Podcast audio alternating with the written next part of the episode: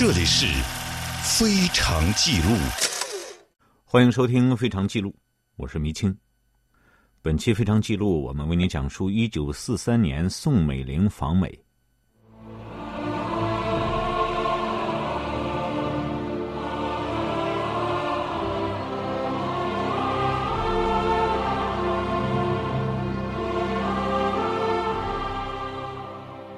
宋美龄访美是在当时中美战时同盟关系冲突迭起，两国政府力图缓和矛盾、弥补裂痕的情况下提上日程的。一九四一年十二月七日，太平洋战争爆发，中美战时同盟关系建立，美国政府权衡欧亚战局，确立了集中力量首先击败德国的先德后日战略。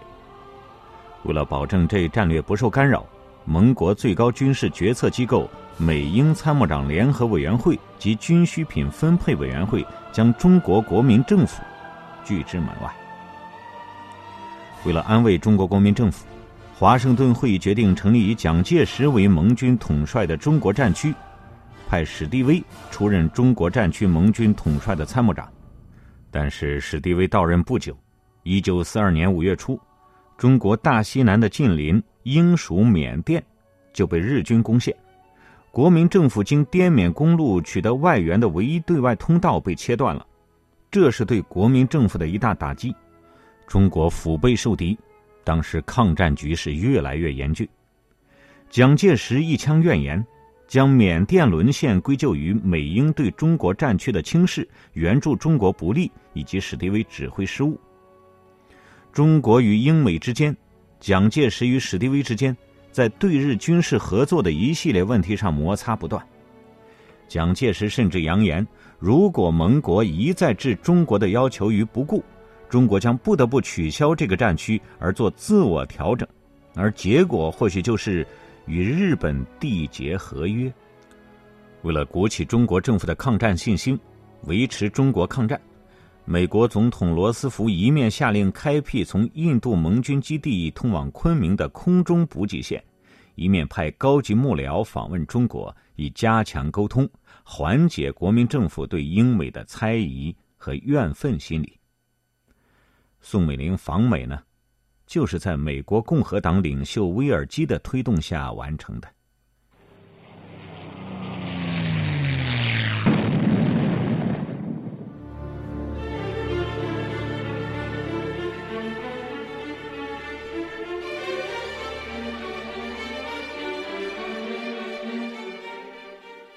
十月初，罗斯福总统的使者威尔基抵达重庆。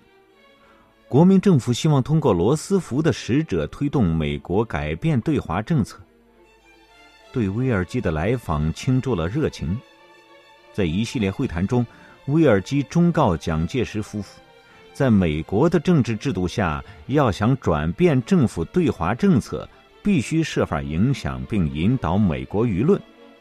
但与英国相比，中国在美国的宣传确实相形见绌，美国朝野对中国抗战的艰难、牺牲之巨、贡献之大和求助之急，知之甚少。威尔基竭力主张蒋介石夫人宋美龄访问美国，他认为，宋美龄凭借炙热的信念、驾驭舆论的智慧和才干、优雅宜人的女性魅力。一定会成为十全十美的大使，被美国人民尊敬和倾慕。他说：“宋美龄的访问对于美国人民了解亚洲问题是极为重要的。”听到这些，宋美龄怦然心动。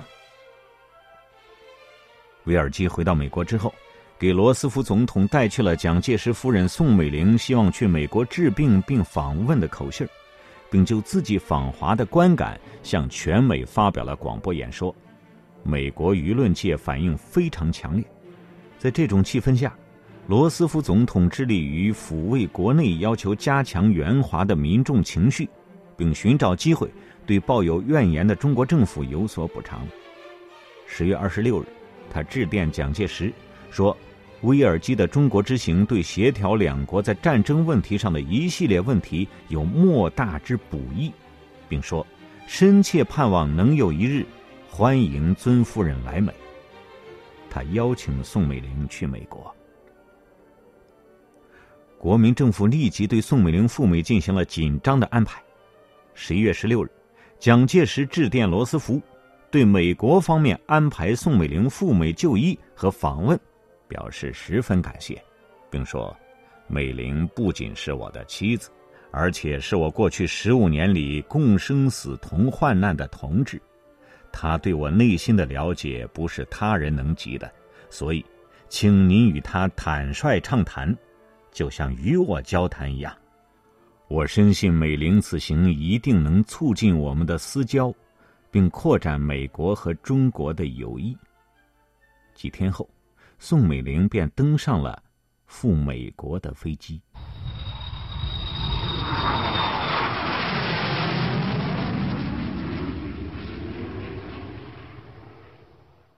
一九四二年十一月十七日清晨。一架美国环球航空公司的同温层波音三零七飞机在重庆九龙坡机场检修完毕，车队从远处驶来，灯光渐渐清晰，一副担架从车里抬出，由蒋介石亲自陪同，小心翼翼的抬上飞机。担架上的女性瘦弱而平静，盖着毛毯。长期折磨她的荨麻疹和疑似胃癌，让她神情憔悴。几个随行者迅速登机。飞机穿越中国边境的驼峰航线，中途在美国佛罗里达州稍作休整之后，悄悄降落在纽约达米切尔军事机场。此时。机长科内尔·谢尔顿仍然不知道飞机上的这位神秘女人究竟是谁。就这样，宋美龄带着她的外甥女孔令伟、顾问欧文·拉摩尔、秘书陈珍珠、极其信赖的新闻秘书董显光和医生、仆人一行，来到了他阔别二十多年的美国。一踏上美国的土地。宋美龄就受到了总统顾问霍普金斯的热情欢迎，在去医院的路上，宋美龄与他进行了简短的交谈。宋美龄说：“我们中国人在听到日美双方在珍珠港事变前夜还在举行谈判的消息时，是十分不安的。我知道，多亏了像您一样对日本采取强硬路线的人，在政府中坚决主张不要损害中国。”才防止了这件事的发生。我代表全体中国人民向您表示深深的感谢。随后，宋美龄住进了罗斯福总统亲自安排的美国哥伦比亚大学长老会医疗中心就医。她以林夫人的名字进行了登记，整个医院的十二楼都留给了她和随行人员。尽管这次美国之行是秘密的。但是传言很快就散播开了。一九四三年一月中旬，美国政府对宋美龄的来访取消了新闻禁令，成千上万的祝福涌向他，公众们都急着一睹其风采。在中国，宋美龄访美前期也是保密的，直到一九四二年十一月二十九日，《中央日报》上才发表了一条篇幅不大的新闻：蒋夫人安抵纽约。即入院就医，成为美国上宾。纽约每日新闻以大题结载。之后沉寂了两个多月，到了一九四三年二月中旬，才以密集的态势发表了一系列文章。在这些报道中，蒋夫人的身影伴随着各种对华优惠政策出现。一面是蒋夫人不断在各种正式场合提出，中国已经在训练飞行员。眼下急需飞机与汽油等实际需求，另一面是罗斯福不断表态要加强对华援助，从源头上截断日本的嚣张气焰。在形势一片大好的新闻舆论中，国民党中央日报发表了“蒋夫人是伟大国家的象征”“蒋夫人伟大的成功”等社论。中央日报称。美国群众及官场人士对蒋夫人莅临美国政府，比丘吉尔首相第一次来访以后的任何外国显要更加兴奋。其实，一九四三年宋美龄访美所刮起的旋风，远比报纸描述的更为猛烈。宋美龄首先征服的，是美国的第一夫人罗斯福太太。在进行巡回演讲之前，宋美龄在长老会医学中心住了三个月医院。在他住进医院的第二天，年迈的罗斯福夫人就顶着大雪看望了他。在罗斯福夫人的回忆录《永志难忘》中，他这样描述见到楚楚动人的宋美龄时的心情。蒋夫人颇为娇小和纤弱，看到她躺在床上，我心里想：如果她是我的女儿，我一定会帮助她，照顾她。那天，宋美龄见到罗斯福太太时，立刻以惊讶又不失礼貌的态度，热情的上前握住她的手，恭维道：“总统夫人，您是全美国最美丽、最温馨、可爱的人。”我这人从不嫉妒别人，可是见到您，我不免产生了嫉妒之心哦。这样的方式引起了罗斯福夫人极大的好感，两人很快相谈甚欢。于是宋美龄又展开了第二步，她取出自己精心搜集的集邮册，请埃莉诺转交给罗斯福总统。原来，罗斯福是个大集邮迷。宋美龄得知后，便搜集了这本集邮册，里面都是堪称国宝级的邮票。罗斯福太太接到这份礼物时很惊喜，很自然的和她说起丈夫的爱好，于是，一场国家级的外交温柔的转化成主妇间的闲聊了。罗斯福夫人是一位心地善良、十分同情中国抗战的人。多年来一直关注中国抗战发展的局势，他欣赏宋美龄为抗战撰写的许多文章和演讲。这时候见到身患重病的宋美龄依然风度高雅、言谈谨慎适度，立刻喜欢上了这位来自彼岸的第一夫人。不过，罗斯福总统并不像他的夫人那样轻易能被宋美龄征服。第一次见面，他就十分谨慎。他通常接见宾客的习惯是坐在沙发上，让宾客和他并肩坐在右侧。但是接见宋美龄时，罗斯福刻意在两人座椅中摆了小桌，隔开一段距离。这次会谈中，罗斯福并没有承诺要送更多的作战物资给中国。据一名中国记者说，宋美龄明显十分不痛快。不过，尽管罗斯福总统有些避重就轻，宋美龄还是轻而易举的让美国人民为之疯狂了。It is my great pleasure, my high privilege, and my distinguished honor to present to you Madam Chiang Kai-shek. Now the prevailing opinion seems to consider the defeat of the Japanese as of relative unimportance, and that Hitler is our first concern. This is not borne out by actual facts, nor is it to the interest of the United Nations as a whole to allow Japan to continue not only as a vital potential threat, but as a waiting sword of democracy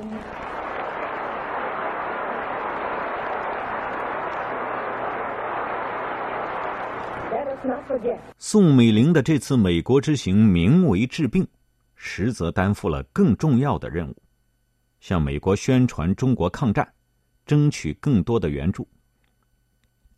一九四三年二月，在医院蛰伏了十一个星期的宋美龄开始了她真正的使命。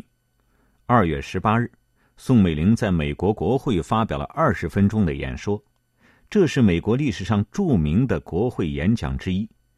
也是第一位中国女性登上这个讲坛，美国朝野为之震动。在宋美龄最光辉的那一天，罗斯福夫人陪同她进入众人翘首以待的国会大厦。这天，她穿了一件黑色长衫，搭配绿色的玉石，出现在议员们的面前。议员席和旁听席座无虚席。宋美龄向鼓掌欢迎的参议员点头微笑。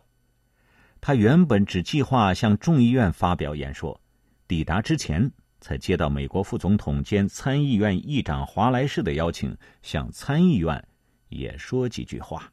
Let us not forget that during the first four and a half years of total aggression, China has borne Japan's sadistic fury unaided and alone. 宋美龄的开场白是这样的。我不擅长即兴演讲，其实我根本不是演说家，但我绝非没有勇气。几天前，我在海德公园参观了总统先生的书库，其中最吸引我的是玻璃柜中一张总统先生演讲的初稿，我又见到了第二稿，一直到第六稿。我向总统先生提起这件事，说我松了一口气，因为知道了一个世界知名的演说家尚且要准备这么多的手稿。他说有次他甚至准备过十二张演讲初稿，因此希望各位对我的即席演说能给予宽容的心态。这段开场白让宋美龄获得了如雷的掌声。随后。宋美龄讲了一个故事：一九四二年四月，美国飞行员杜立德上校轰炸东京后，在中国山区迫降，中国人朝他奔跑过来，他挥手高喊唯一一句会说的中国话：“美国，美国。”周围的中国人都笑了，欢迎他就像欢迎失散多年的手足，而他，也觉得自己仿佛回到了老家。宋美龄的演讲不时被掌声打断，有时会有近五分钟的掌声。她在结语中的一句话获得了满堂彩，她斩钉截铁的说：“我中国人民根据五年半的经验，确信光明正大的甘冒失败，比卑鄙可耻的接受失败更为明智。”议事厅里爆发出经久不歇的掌声。一位议员说：“他从来没有见过这样的场面。”宋美龄差点让他掉下眼泪。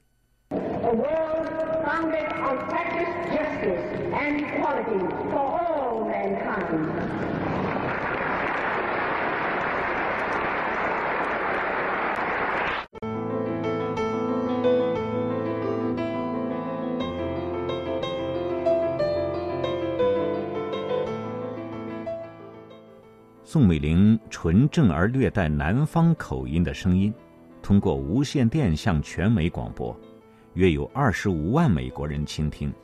在国会演讲后的第二天，影响力不亚于国会演讲的记者会在白宫总统椭圆形办公室举行，一百七十二名记者挤满了办公室，争相一睹中国第一夫人的风采。在记者会上，宋美龄坐中间，罗斯福在右，罗斯福夫人居左。美国《时代周刊》说。宋美龄有如初次登台演出的少女一样，总统一直在抽烟，总统夫人的一只手放在蒋夫人的椅子上，想护卫着她。主持过数以千计记者会的罗斯福像个从容的叔叔，介绍他美丽的侄女儿。他说：“蒋夫人是个与众不同的特使，要求记者不要问难以回答的问题。”穿着一袭黑色旗袍。胸前别了一支中国空军军徽的宋美龄一开口就不同凡响。她说：“她在中国战场访问过前线无数次，不知惧怕为何物，但此刻看到记者的笔不停的挥动，心里面不知道是怕还是不怕。”她说：“我看到你们的脸上都闪烁着笑容，我感觉到我是你们的朋友。”记者热烈鼓掌。尽管如此，美国记者们还是开门见山提出一系列尖锐问题。有个记者问他：“听说中国并没有充分运用其人力作战。脸上露出不悦之色的宋美龄提高声调回答说：“中国在人力上已尽全力，但缺少军火。中国不缺训练有素的飞行员，但没有足够的飞机和汽油。”一个记者马上追问：“中国如何获得军火？”宋美龄很有技巧地把难题推给了罗斯福总统，他恭恭敬敬地转向罗斯福说道。总统解决过许多重要问题，度过过许多危机，最好由总统来回答这个问题。记者微笑着看罗斯福如何应对。面对多次类似场面的罗斯福马上接枪说：“要把飞机和空需品运到中国去，可以说是一件极为困难的事，但美国政府正全力以赴把这些重要物资送到中国。”罗斯福说：“如果他是中国政府成员，也会问，什么时候运来中国？为什么不多送一些？”作为美国政府一份子，他将会回答：“我们将尽上帝所允许的那么快。”罗斯福说完后，脸上露出得意的表情。紧接着，一位记者问宋美龄对加速美国军火运华一事有何建议。宋美龄站起来，两眼盯着前方，然后转向罗斯福总统，徐徐说道：“总统刚刚说过，他将尽上帝所允许的那么快。但我提醒大家要记住，自助者天助也。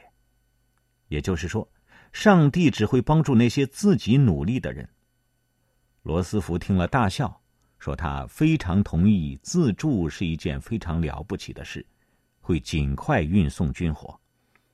这场记者会令美国专栏作家克莱伯大呼过瘾。他说：“也许有一天要让影星海伦·海斯来演这个角色，不过他演的再好，也比不上真实生活中的宋美龄。”国会演讲结束之后，宋美龄开始了横跨美国东西部的全美巡回演讲。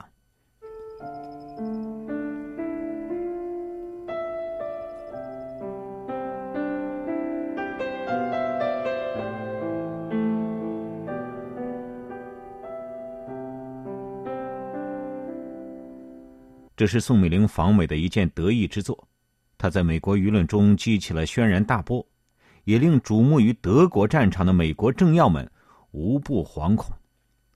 可以说，美利坚国土上当时刮起了一阵来势不小的宋美龄旋风。